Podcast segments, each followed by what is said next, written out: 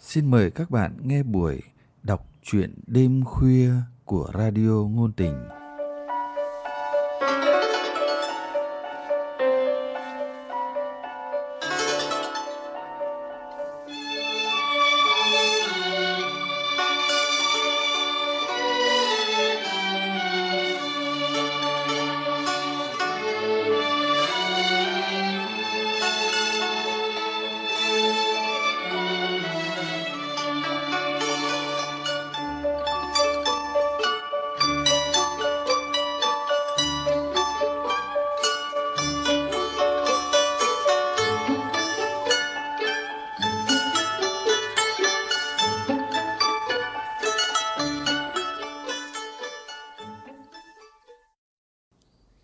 Thân mến, trong chương trình đọc truyện đêm khuya hôm nay, mời các bạn nghe truyện ngắn Bóng mờ hạnh phúc của nhà văn Võ Hồng Thu qua giọng đọc Lâm Ngạn.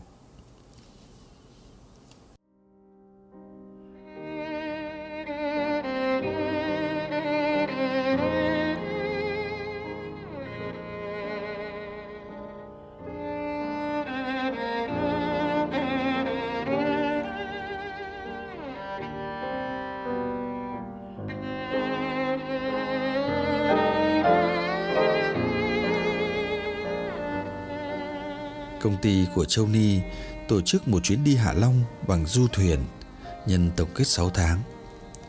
Thời buổi khó khăn nhưng con số doanh thu ấn tượng khiến giám đốc mạnh tay chi. Và lại văn phòng đại diện của một công ty dược nước ngoài có con số cũng không quá một chục. Mỗi nhân sự được mang theo hàng sách tay cũng là gần kín du thuyền 11 phòng. Có một cái tên Tây rất điệu, dịch ra tiếng Việt là cổ tích Theo lịch, cả đoàn tập trung ở trước cửa nhà hát lớn từ sớm. Xe du lịch của công ty sẽ chở thẳng xuống bến Tuần Châu. Châu Ni đến sớm nhất đoàn. Hôm nay chị diệt quần sóc, hoa nhí với áo tay ren bồng màu hồng ra người, khoét một khoảng to tướng ở vai, ăn nhập tuyệt vời với mũ vải rộng vành bằng cói mềm đan lẫn với những sợi dây cước. Châu Ni không đi một mình, đó là điều lạ lẫm nhất với đám trẻ cách biệt với chị cả gần hai chục năm. Chồng chị, họ chỉ được biết đôi chút thông tin. Đại loại anh ấy là một doanh nhân làm ăn tại Úc và có vẻ như còn lâu mới trở về. Đúng một cái, người đàn ông xa xôi ấy lại có mặt trong chuyến đi này.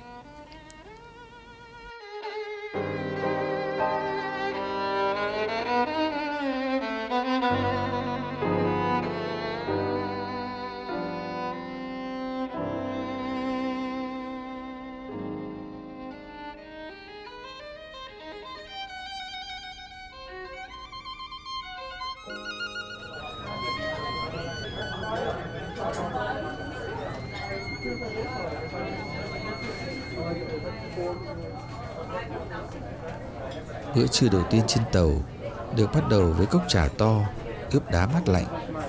Cậu hướng dẫn viên du lịch cho biết, lần đầu tiên trên tàu cổ tích có đông khách Việt Nam như vậy.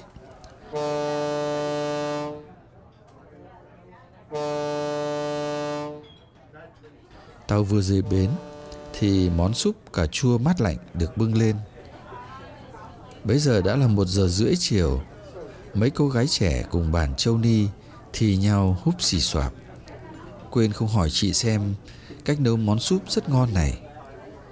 Phần vì đói, phần nhiều hơn nữa là họ chưa quen với sự xuất hiện của nhân tố lạ. Lại còn vẻ lãnh đạm của anh khiến các cô gái trẻ ngần ngại. Anh ăn kiểu gầy gót, không ngon miệng, mà đồ ăn tinh những đồ tươi ngon, giòi giói. Salad xoài xanh, tôm hấp rượu vang, cải thảo xào nấm. Đến khi Châu Ni bóc vỏ một con tôm, toàn bỏ vào bát chồng, thì anh bất ngờ nhấc cái bát lên. Con tôm trượt khỏi tay Châu Ni, rơi đúng vào khăn ăn của anh đang để trên đùi. Không khí trượt lắng đi một lúc. May mà lúc đó, cậu phục vụ lại bưng ra trước mặt mỗi người một bát canh trứng, nấu cà chua ấm ấm, ngọt lịm Phụ họa cùng là gió từ biển mát rười rượi ào vào qua những khung cửa mở tung, Không còn ai để ý đến chuyện vừa xảy ra. Ăn xong Cả đoàn được thông báo là họ có nửa giờ nghỉ ngơi Trước khi cano đưa mọi người đi thăm làng nuôi ngọc trai trên biển Và động thiên cung.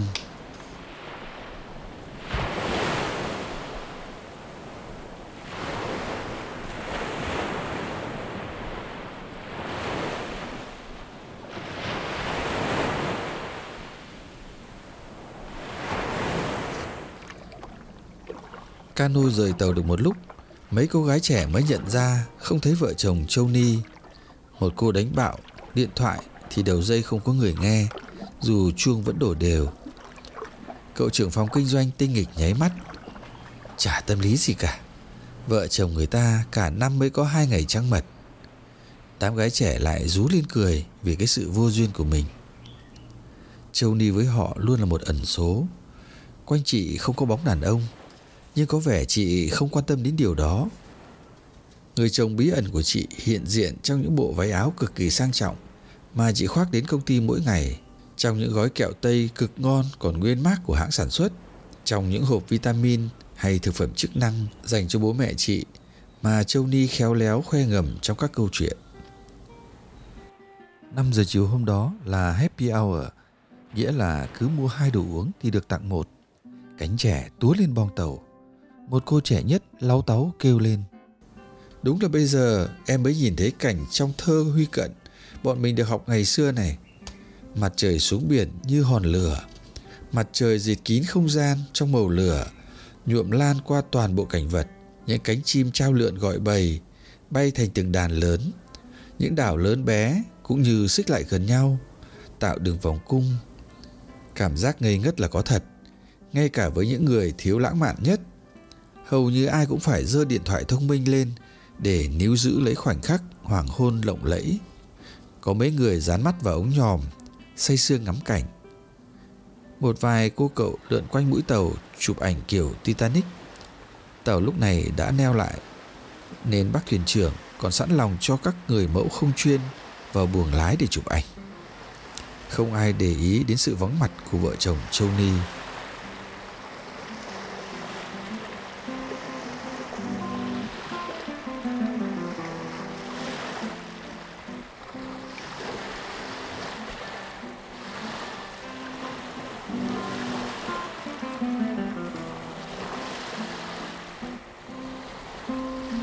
đến bữa tối, tiệc BBQ được bày ra trên bong tàu, dưới hàng trăm ánh đèn điện lung linh tạo không gian cổ tích.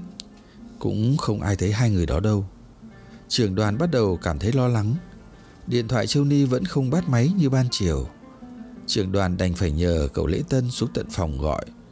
Một lúc sau, thanh niên phi lên bong tàu báo cáo rằng nhà bác ấy không ăn tối bởi vì bác trai đang bị đau đầu.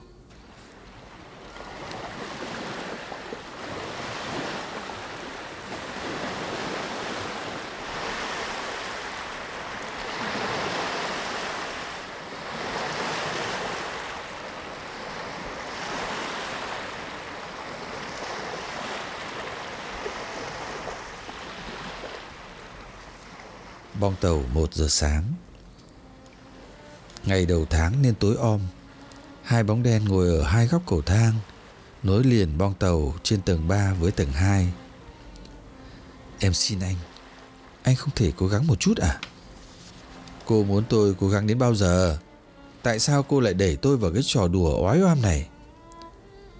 Thì anh đã đồng ý đi cùng em đến đây. Thì tôi đã biết là tôi sai ngay từ khi nhận lời với cô. Tôi xin lỗi, đáng lẽ tôi phải cương quyết hơn. Lẽ ra tôi phải ở nhà với cô ấy. Cô ấy đang ở tháng cuối cùng rồi. Tại sao? Một con đàn bà xa lạ lại có thể chiếm chỗ của em, của các con em? Đó có phải là câu hỏi không? Tại sao cô không hỏi lại là vì sao tôi không còn thể sống cùng một người như cô? Em làm anh hận đến thế sao? Cô cũng không bao giờ nhận ra đúng không? Vậy tôi có nói thêm nữa cũng vô ích. Nhưng tôi muốn xin cô Thật đấy Đừng bắt tôi cứ phải diễn tiếp như thế này. Chả lẽ điều đó lại quá đáng với anh? Em chỉ muốn anh cho em một cơ hội. Hoặc không thì cũng cho em một hình ảnh bình thường Trước mắt mọi người. Cô chết là ở chỗ đó. Cô luôn lo lắng người khác sẽ nghĩ về cô. Cô luôn muốn mọi người hiểu rằng cô vẫn đang có một cuộc sống bình thường, thậm chí hạnh phúc. Tại sao cô không một lần dũng cảm bước qua sự hèn nhát? Không, đúng hơn là sự dối trá để tìm hạnh phúc cho mình. Cô phải biết như thế là cô đang xử tệ với bản thân chứ. Nhưng em chỉ có thể sống hạnh phúc nếu như có anh. Cô nói thế mà hành động đúng thế. Chắc tôi phải ăn chay hàng tuần để tạ ơn trời đất. Nhưng cô đã làm gì? Cô cắm sừng tôi hết lần này đến lần khác. Lần nào cô cũng nói do không chịu được cô đơn. Thôi được, cái đó tôi có thể bỏ qua cho cô, dù tôi rất đáng họng. Nhưng bố tôi ốm, cô không chăm. Mẹ tôi mất tức tuổi vì một cơn huyết áp lên đột ngột trong lúc cô đang hú hí cùng tình nhân ở xa. Tôi bỏ qua cho cô bằng cách nào đây? Tôi đi làm ăn xa là muốn chăm sóc cho gia đình của tôi và cô và hai đứa con. Vậy mà cô đã làm gì với tôi? Với bố mẹ tôi? Với đống tài sản tôi cứ gom về gửi cho cô mỗi tháng. Sự ích kỷ đến mức thô bỉ nơi cô đã giết chết mọi tình cảm của tôi. Bây giờ cô còn buộc tôi phải đóng vai chồng hờ của cô đến bao giờ? Anh không trả lời được câu hỏi đó sao? Tôi sai rồi. Tôi đã thật sự ngốc khi nghe cô nói rằng cứ chịu khó diễn vai chồng hờ của cô một thời gian, cô sẽ đồng ý ly dị. Cô giam tôi đến bây giờ là tháng thứ mấy rồi, cô nhớ không? Cô ấy cũng sắp sinh con rồi mà cô vẫn không chịu buông tha cho tôi. Tôi sẵn sàng để lại cho cô cả căn nhà cơ mà. Và tôi sẽ chu cấp tiền nuôi con hàng tháng. Với cách ăn tiêu của cô, tôi không đủ tự tin để giao toàn bộ những gì tôi có thể cho cô một lúc. Còn tôi cũng cần một sự đảm bảo tài chính. Chúng nó cũng là con của em nữa. Đúng, nhưng cô thử nghĩ xem, cô đã đập nát tinh thần các con cô thế nào? Hai đứa con gái mà luôn sợ rúm những cơn cáu giận vô cớ của cô, rồi chúng còn phải chứng kiến cảnh cô đi với nhân tình. Trời, nói ra điều này, tôi chỉ muốn đập gãy chân cô để cô khỏi đi đâu nữa. Thế hay anh đập gãy chân em rồi đừng bỏ em đi nữa nhé. Em không đi được đâu nữa mà. Không, muộn rồi. Đó là chỉ chút nóng giận bốc đồng của tôi thôi, cô ạ. Tôi mặc xác cô. Vậy thì ngày mai anh có thể là một người chồng bình thường của em được không? Về đến Hà Nội, em sẽ trả tự do cho anh. Thật không? Cô có dám ký cam đoan với tôi không? Vâng, em ký. Sáng hôm sau, cả đoàn nhào vào hỏi thăm khi thấy vợ chồng Châu Ni xuất hiện ở phòng ăn sáng. Mắt Châu Ni hơi sụp mí nhưng không ai để ý. Chồng chị cũng tỏ ra vui vẻ hơn. Lộ nguyên hình là một chàng ga lăng. Anh bật nắp đồ uống, ân cần rót cho từng cô che trẻ ngồi quanh. Khi Châu Ni gắp vào đĩa của anh khẩu phần trứng rán để ăn với bánh mì nướng giòn tan, không thấy anh vùng vằng như với con tôm tội nghiệp hôm trước. Vợ chồng chị ấy chắc hôm qua cãi nhau. Hôm nay lại làm lành rồi. Mấy cô gái trẻ đều thầm nghĩ như vậy.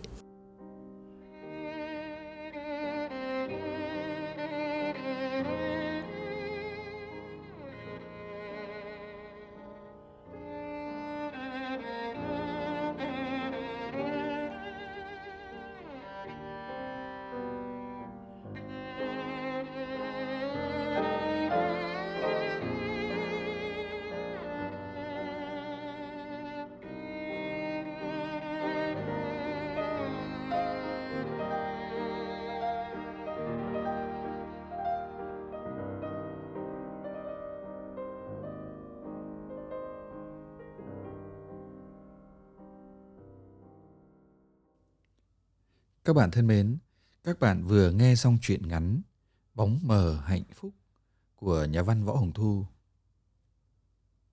Để tiếp tục theo dõi những câu chuyện tiếp theo, mời các bạn nhấn nút đăng ký, subscribe và nhấn nút like nếu các bạn thích thú những câu chuyện này. Xin chân thành cảm ơn các bạn.